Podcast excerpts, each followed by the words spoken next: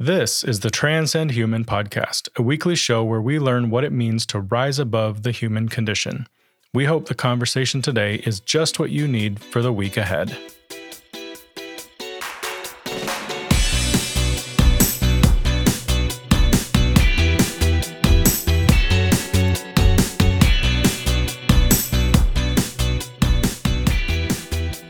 Hello, hello, friends. Welcome back to the Transcend Human podcast. Great to be with you. It is March 6th, 2023. All right, quick weather check for those of you who care. Yes, it is still freezing cold here in Southern California, um, though I don't think that we're an anomaly at this point. The storms that are causing chaos here in Southern California are just heading across the country once they're done with us. And I feel like all of you are experiencing the same thing, right? Crazy weather in your neck of the woods, whether it's thunderstorms, flooding, tornadoes, excessive snow, freezing rain, you name it. I think we're all getting it. We're just all experiencing this together for some reason. So, just another piece of the new normal that we're all having to adjust to, apparently. So, wherever you're at this morning, whatever it looks like outside your window, glad you're here with us. And I'm glad you've decided to join me for another episode of the podcast. Let's dive into the minute of transparency. I'm going to call this one Lost in a Good Book. So, do you consider yourself a reader? To this day, I'm not really sure if I would consider myself one or not. Prior to high school, definitely not. Uh, when I was growing up, books were something that you were basically forced to read at school. They were those dusty old things that were boring and they kept you from doing the things that you really wanted to be doing, right? I was an outdoorsy kind of kid, always playing in the yard, riding my bike around through town, always looking for like physical and active things to do. Now, I do remember my mom taking us to the library in Powell, Wyoming every now and then. Uh, she would take us there and she would tell us to pick out three or four books to take home and read. And because I wasn't a fan, my choices shouldn't surprise you. I basically checked out graphic novels, comic books, basically things that didn't have a lot of words. I still remember that Calvin and Hobbes was high on my list. I think I had read every single one of them, uh, probably checked them out multiple times. But this isn't really reading, right? That didn't happen until I entered high school, or actually midway through high school. I think it was summer between my junior and senior year. I went to a boarding academy and I decided that I was going to stay there during the summer to work. Uh, I had a fun job. I got to drive a forklift at a warehouse, and it just seemed easier to stay and work instead of going home and trying to find a new job at home. My roommate, Eric, was a big reader. He always had a paperback novel in his hand, and he would tell me tall tales about some of the stories that he had read. I can't remember if it was one of these stories that he summarized for me that got me interested, or if he just flat out handed me a book and said, Hey, you really need to read this. But for whatever reason, uh, that summer I read my first novel. Um, it was written by Stephen R. Donaldson. Uh, it was a two, two book series called Mordant's Need. Book one was The Mirror of Her Dreams, and book two was A Man Rides Through amazing books. Like it just opened me up to a whole new world of what a book could be. I mean, don't get me wrong, it took me forever to get into the rhythm of reading. I was so slow at first, but it's not like I eased myself into reading. I mean, book one was over 650 pages. And I think book two came in at a whopping 940 pages. So these were really big. These were like epic stories. And I could tell that Eric was a way faster reader than me, but I didn't let it stop me. I kept applying myself, and after a while, it started to feel normal. And after a while, there was no way I was going to put that book down. The author had me hooked. To this day, it remains one of my favorite series. I went on to read uh, Donaldson's sci fi series called The Gap Cycle, equally compelling. And over the years, I've read many books from authors like Stephen King, Raymond Feist, uh, Michael Crichton, Cassandra Clare, and the list just goes on and on. So, on the one hand, I guess I should call myself a reader. But on the other hand, I'm really not. I mean, some people just take it to a whole other level. Case in point, my oldest daughter. So, Allie was a reader from the day she was born, I feel like. Uh, she didn't go for the cartoons or the comics or the graphic novels. She went straight for the hard stuff and she never looked back. Uh, her favorite store to hang out in was Barnes and Noble, right? She could sit there for hours and would typically come home with more than one new book to add to her collection. To me, she's the perfect example of a reader, right? And it makes my efforts pale in comparison. But I digress. How much we read isn't really what I wanted to highlight in this minute of transparency. I titled it Lost in a Good Book because it's really the lost part that fascinates me. Um, how I can start reading, and before you know it, I'm in this whole other world, totally immersed in the environment that the author has created. I become oblivious to the world around me, and all I see is the story that I'm now a part of. Time becomes irrelevant, real time, that is, because it's the timeline in the story that becomes important. It's the countdown on a dirty bomb. It's the time remaining before the train comes around the corner and the protagonist will be crushed on the tracks. It's the time that it takes to find an antidote that will save the poisoned love interest. All of those things and so much more.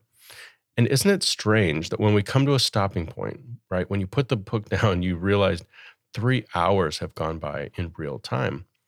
People are walking around doing things, and you wonder to yourself, what happened when I was gone?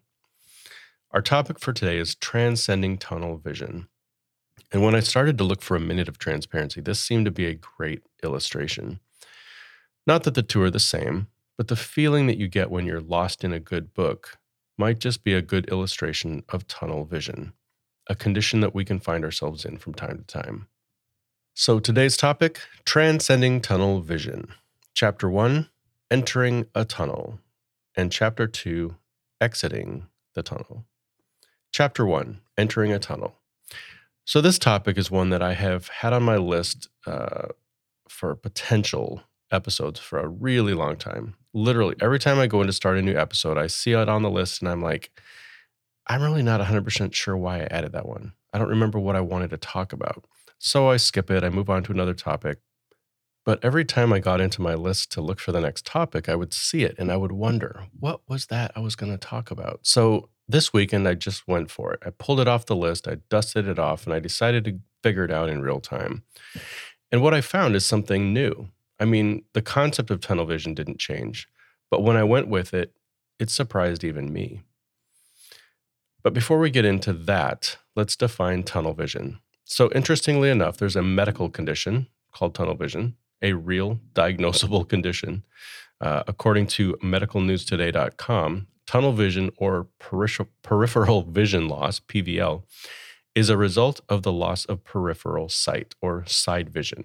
A person with PVL can only see what is directly in front of them. This can occur due to conditions that affect the eye or other health conditions. This condition can be caused by a variety of different things, and it can be temporary or permanent. But this isn't the tunnel vision that I'm interested in, even though it has overlap. Dictionary.com has three definitions for tunnel vision. The first is what we just talked about, the medical condition, but it's really the second and the third that I want to focus on. So, definition number two the tendency to look at things from only one point of view. So, this would include issues like being prejudiced or narrow mindedness. And definition number three a fixation on only one objective or course of action. Now, that's more like it. That's the tunnel vision that we're talking about today. It's when we start to look at things through only one lens, when we become hyper focused on something at the expense of everything else around us. Kind of like being lost in a good book, right? So, chapter one is called Entering a Tunnel for a reason. Notice I use the word a instead of the, entering a tunnel versus entering the tunnel. Because it's important to understand that there isn't just one tunnel that we get stuck in. There are a myriad of tunnels that at any point that we can find ourselves stuck in. And it's important to understand that it may not be the same tunnel that others around us are in, right? This is the tunnel that we chose to drive through. Now, I'm not going to try to define every possible tunnel that a person can get caught up in. but I think I can come up with the list of popular tunnels, right? Tunnels that have thousands, if not millions, of people driving through them at any given point in time. So let's start there. Here are just a few of the tunnels that we get caught in from time to time. Starting with the me tunnel. So, this one should be fairly obvious, right? We all know someone who thinks the world revolves around them. And unfortunately, there are times when we have thought the same thing. Getting caught in this tunnel shifts our entire focus inward. It's all about me. How do I feel right now? What can I get? How can people help me get where I want to go? When we get caught in this frame of mind, we stop looking outward or upward, two things we'll talk a bit more about later. But for now, just understand that this is one of the most popular tunnels that exist. Next, we have the faith tunnel. Now, before I go any further, hear me say this there is nothing wrong with faith, there is nothing wrong with religion, and there is nothing wrong with spirituality. In fact, without these things, who knows where we would be in society? But as with everything else, even a good thing can become a bad thing at times. Why do you think deconstruction has become so popular these days? Because people caught up in the faith tunnel can lose perspective. It can become all about their religion, all about the liturgy, all about the unique brand of religion that they are, at the expense of everything else. Mark Driscoll is a really good example of how this works. Here's how he spoke about the people at his church back at Mars Hill in Seattle. There is a pile of dead bodies behind the Mars Hill bus. By God's grace, it'll be a mountain by the time we're done. Either get on the bus or you get run over by the bus. Those are the options. But the bus ain't gonna stop. Now, if that isn't a verbal confession of tunnel vision, I'm not sure what would be. Religion has always been one of the most traveled tunnels, from mainstream religions all the way up to full on cults that have a high level of authoritarian control. And it can be very difficult to get out of both, both literally and cognitively. Next, we have the deconstruction tunnel. So I just wanted to throw this one in because it's the yin to the yang that we just talked about, right? It's the peanut butter to the jelly. Just as there can be tunnel vision in our religious or spiritual beliefs, so too we can experience tunnel vision around deconstructing it. On some level, deconstruction can become the next religion that we join, the other religion, right? It's just the next tunnel that we choose to live in. And if we aren't careful, we start viewing the world through that lens and only that lens. And many people go all the way, right? They throw the baby out with the bathwater moving to the other end of the spectrum, becoming agnostic or atheist, and really making that their religion in some form or fashion.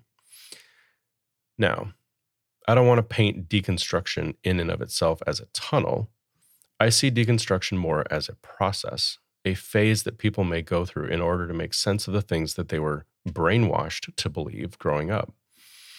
A healthy process that should move them to a more healthy place in their life but it can also become a tunnel, right? We can get stuck in that process and begin to view it as what defines us. I'm a deconstructionist. I'm deconstructing. And if we get too far down that tunnel, we can close ourselves off to all sorts of things that would be helpful to us and help us grow and mature into the person that we should be. Next up, the political tunnel. Again, this should be an obvious one, right? Since 2020, it is played out right in front of us on a national scale, people digging in their heels, creating an us versus them atmosphere. Political polarization is the buzzword, right? And if you watch the news or spend any time on social media, it's one of the main topics of conversation.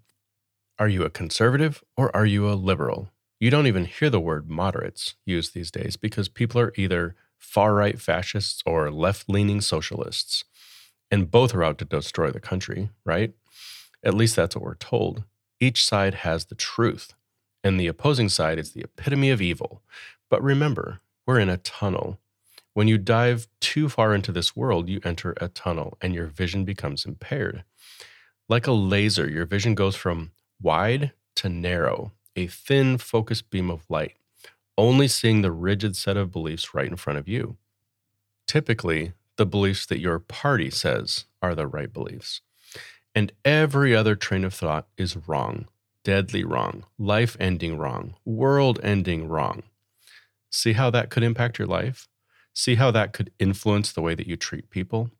See how that could influence the way that you experience the world around you, whether you experience joy or peace or happiness or contentment on any level? It's a very slippery slope, to be sure. Next, we have the environmental tunnel. Now, I'm throwing this one in there simply because our world feels like it's on fire, not just religiously and politically, but naturally. The earth itself feels like it's going through an identity crisis.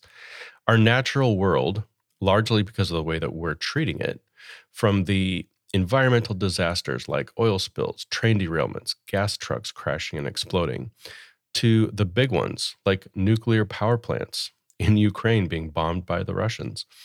I mean, do we really need another Chalk River or another Chernobyl? And think of all the atomic and nuclear testing that we've done in the past, setting off bombs in rural areas of our country or over the ocean or under the water just to see what they can do. Then you have companies like CERN with their Large Hadron Collider and the experiments that they're doing. Who knows what that's doing to the environment? Uh, I'm all for science, don't get me wrong, but there is an envelope. And when we start to push the envelope like this, we gamble just a little bit, right? We throw knowledge up against potential danger that we can't even quantify. All that to say, the earth seems to be groaning as if we've stabbed it a few times in the stomach and it's trying to heal itself, right? When you look at the changes in the weather and the severity of the storms that we're seeing, the droughts, the fires, the earthquakes, the record breaking winter storms, I mean, it's not like we've never seen this before, right? We've had seasons like this in the past. The earth always seems to ebb and flow through calm seasons and then more chaotic seasons, but it just feels like we're trending toward the severe. And less of a trend, more of a new normal when it comes to weather extremes. So, why did I pull this out as a tunnel? Well, because there are people who are stuck in it, right? There are people who are paralyzed with fear because of the things we just talked about. Some come by it honestly because they were maybe they were on the receiving end of Mother Nature at some point in their life. And others because they just get caught up in it on the outside, from the outside looking in. They develop anxieties and fears and it's just a matter of time before it happens to them, or that's what they think. It becomes the lens that they look through day in and day out, yet another tunnel that we can find ourselves in these days. Next, we have the misinformation tunnel. So, friends, this could be the biggest and most dangerous tunnel to date, all because of technology, right? Technology is no longer advancing in what we would call a straight line. Technology is growing exponentially. It's not a line that moves up and to the right. It's a curved line that is moving to the right, but moving upward at a much faster rate. Every year, new things are released that blow last year's stuff out of the water. We always talked about AI as future stuff, right? The stuff that sci fi movies were made of. Until Google created the AI chatbot called LaMDA, a digital personality that one of the developers believed actually had become sentient or capable of having thoughts and feelings. Then we have AI image creators, right, that started popping up like midjourney.com, jasper.ai, fotor.com, hotpot.ai, even Canva, for those of you who um, know what that is. It's basically a utilitarian platform that allows non creative people, I would say, to create graphics, right? And they've even incorporated AI on some level into their service that they provide. Then, more recently, we saw the emergence of ChatGPT. This became a game changer in and of itself, right? The ability for the AI chat platform to respond to user prompts and deliver content and information based on its vast neural network and data resources. This is opening a door that may never get closed again. As a writer, this is scary, right? Think about it. If a person can tell ChatGPT, write me a 2,000 word blog post, make it read at the 12th grade level. Here's your topic the Denver Broncos 2022 season. Define areas where they succeeded, define areas where they failed and draw conclusions about next year's successes and failures. And they get back a full article in less than two minutes. Where does that leave good, hardworking sports journalists, right? I was thinking about this and I was trying to come up with an illustration. And the best one that I could come up with was um, the digital camera revolution. Think about it. Back in the day, if you were going to be a photographer, you had to have a certain level of knowledge. You had to be an expert at taking pictures, right? You had to be an expert at framing the picture in your viewfinder, taking the right thing, um, knowing how to deal with light and shadow. Uh, you had to know how to develop film. And if you were going to make money at it, you had to be good at all of these things. Then they came out with the DSLR, and everyone could afford it. Everyone ran out, bought their you know mid to high level DSLR camera. Took a thousand pictures because it didn't matter anymore. It wasn't like you were having to buy film. You're just snapping away. And then you could go home and you could use Photoshop or or programs to basically fix the things that you didn't really understand about photography in the first place. Good example of I think where we're headed with technology. But back to the tunnel of misinformation. So I went down that rabbit hole because it's the advances in technology that make misinformation so accessible to everyone, right? Whether it's a person putting misinformation out there, or in the future, if it's AI curating misinformation and just regurgitating it, either way, it's still misinformation. And it will only get harder and harder in the future to determine what is true and what is not. Next, we have the social media tunnel. Now, technically this one should live under the misinformation tunnel, but I split it out because it's big in and of itself, right? Social media has become all encompassing for many of us. People live on it all day long. Many find that it's where they get their news. Many allow it to drive their conversations with friends throughout the day. And many people find themselves impacted emotionally by the things that they read and they see on these platforms. For me, I get more and more frustrated every day. And yet, like you, it's like I'm a deer in the headlights. I can't look away. I keep coming back, expecting that it'll get better. Only it doesn't. It actually keeps getting worse. Here's my abbreviated history of social media, starting with Facebook. So I may be naive, but I don't think Mark Zuckerberg created Facebook with an understanding of what it would become. I think it was meant to be fun, it was lighthearted, it meant to serve a purpose, right? It was basically a visual online platform for looking up and connecting with other co-eds on his college campus. Now, over the years, it has obviously changed, but I believe it started with good intentions, a product that would be helpful to people. Next, we have Twitter. I have no clue what the original intent was with Twitter. But when you allow people to post short hot takes, that's probably how it's going to be used, right? Twitter is simply a loudspeaker for people to sound off on topics that they're passionate about and to call out other people that they don't agree with. And then there's Instagram, another platform that I believe started out with the best of intentions, a way to share images, photos, art. It was so pure at the beginning, more about sharing interesting images and less about the other stuff. Eventually, it was bought out by Facebook, and we all know what happened then, right? that basically took the platform in the same direction that Facebook wanted to go. Then came Snapchat, a platform built 100% for inappropriate behavior. You'll never convince me otherwise. Send someone a picture and it disappears after they view it. Now, when the world realized how shady that was, the company quickly pivoted and made changes so that it seemed less inappropriate. And it's still around, of course. But let's end with TikTok, right? A platform that is built for misinformation, if ever there was one. Now, I'm going to rip a lot on TikTok, but just know that it's the platform that I've been spending the most time on. It's sad, but it's true. TikTok is the only platform that I know of where the main feature isn't your feed or your content or the things that you want to see. Instead, it's what? It's the For You page. It's content that is created for you by an algorithm or potentially by AI. An algorithm that's based on your choices in content and how much of each piece of content you consume. Basically, we choose to ingest content that a computer tells us we will like. Now, the other piece to this, there's an ongoing conspiracy theory that TikTok is not just bad as a social media platform, but that it's actually dangerous, right? This is literally in the news this week. Um, because TikTok was created by the Chinese, there is this belief that China is using TikTok not only to influence or to provide propaganda in our country, but that the platform in China is totally different, right? That TikTok in China is meant to teach, instruct, and help people become more intelligent. Now, again, just a conspiracy theory, um, but based on the content I see on my For You page, at least our our piece of the puzzle sounds legit. I can't speak for the For You pages in China.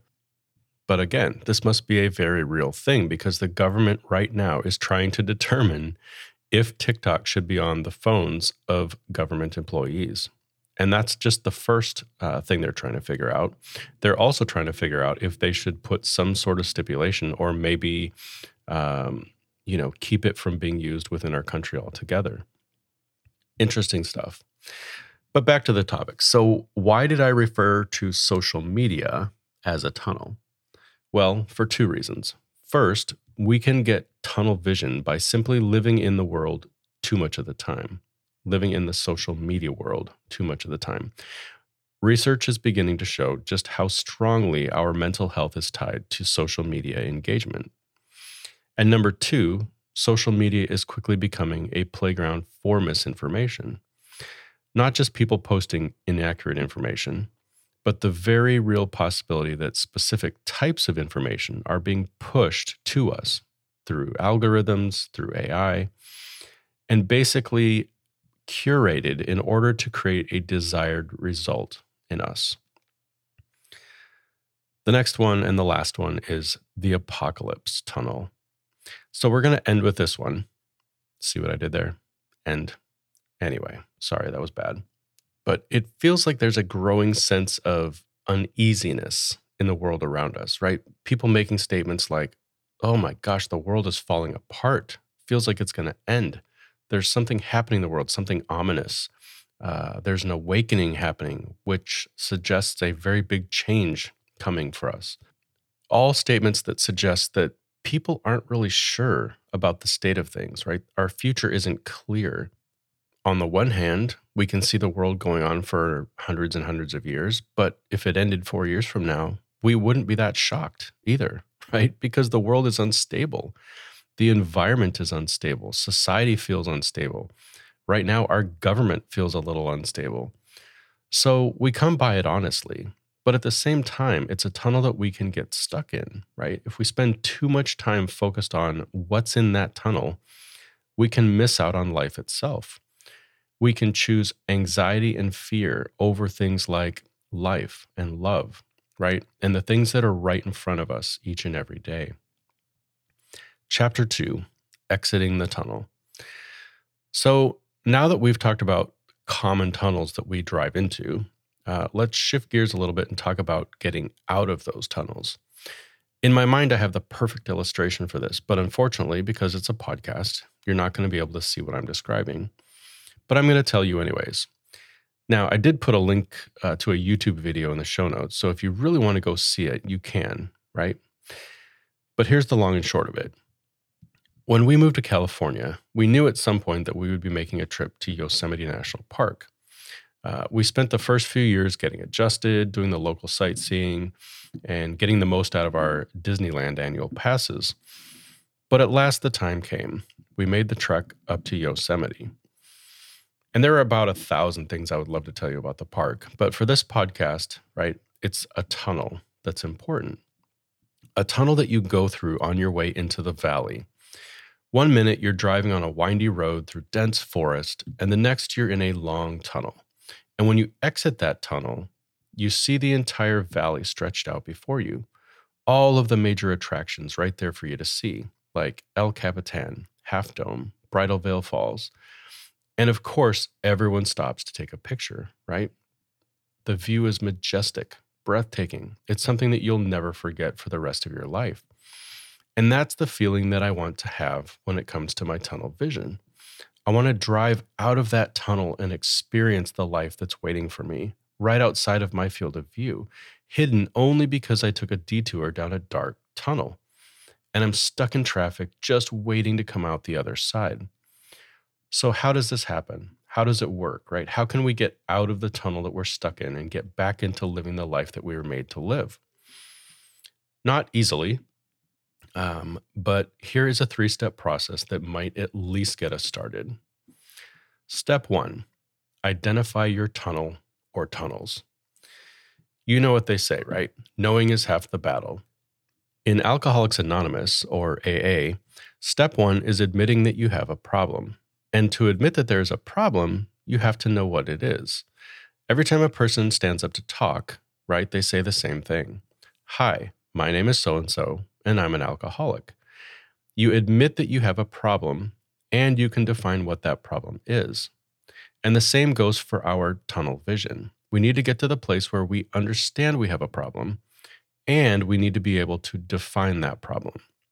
So here's an example Hello, my name is so and so, and I'm stuck in the political tunnel. It's all I think about. I spend all day surfing the internet about my political beliefs. I view everyone who doesn't believe as I do as the enemy. I feel angry all the time, and I know it isn't healthy. There's an example of identifying your tunnel. Step two plan your escape. Now, I know the obvious answer is to drive out of the tunnel, right? But let's say that the tunnel you're in is packed with cars and it's rush hour traffic. You're at a standstill and it doesn't look like you're going to be moving anytime soon. So it may not be a simple fix. If you can't just drive out of the tunnel, you might need to become the action hero in your own movie. I'm picturing a Hollywood blockbuster, right, where the hero is trapped in their car in a tunnel and water is flooding the tunnel behind them. The hero gets out of the car and runs the rest of the way to the entrance of the tunnel just in time to save themselves from the rushing water behind them. In this case, the person had to think outside the box they had to do something that wasn't normal in order to remain safe. So, what does that look like in our tunnel scenario, right? Pretend that you don't have the option to drive normally out of the tunnel. What other options do you have? How can you get out of your tunnel in the fastest and safest way possible? Step three avoid tunnels in the future. So, we've all heard that making the same mistake three times in a row is the definition of stupidity, right? Because after the second time, it has become a pattern, a pattern that actually suggests what will happen the third time, right? So if we fall for it the third time, shame on us.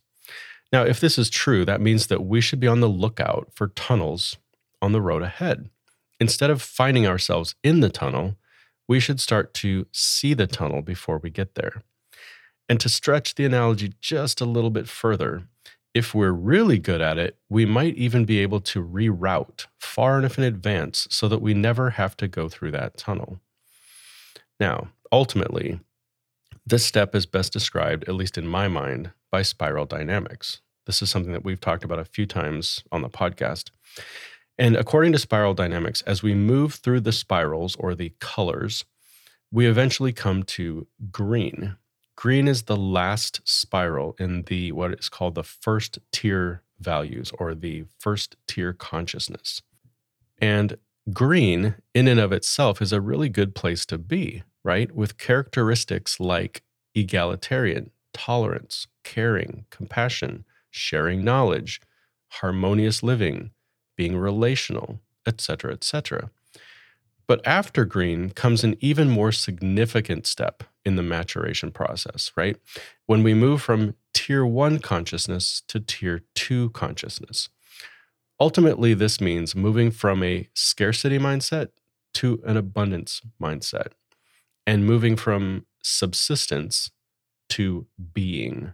Now, I don't have time to unpack those two things, but just know that this is a, a huge change in the way that we view the world.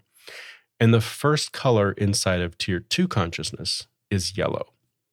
Yellow has characteristics like the ability to view all levels from above, the ability to accept change and instability, the ability to move freely between all of the lower value systems or the lower colors or spirals, living in freedom without harming others or nature, and thinking and acting from an inner directed core.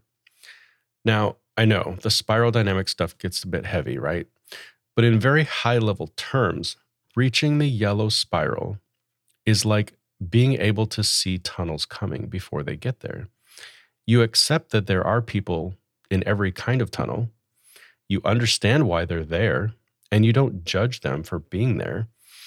But at the same time, you're able to avoid the tunnels along the way. Now, there's a lot more there to unpack, but maybe we'll do that on another episode. So for today, let's land the plane. This week, the questions are pretty simple. Question one Do you feel like you're in a tunnel? If so, name the tunnel and begin working on your evacuation route. And the last question What would it look like for you to avoid tunnels in the future? Is there something that you can do this week to start avoiding them in the future? Well, friends, that's it for this week. Um, I hope you're doing well. Uh, thank you again for joining me on the journey. I love having you here each and every week on the podcast. So, have a great week. And as always, keep transcending human.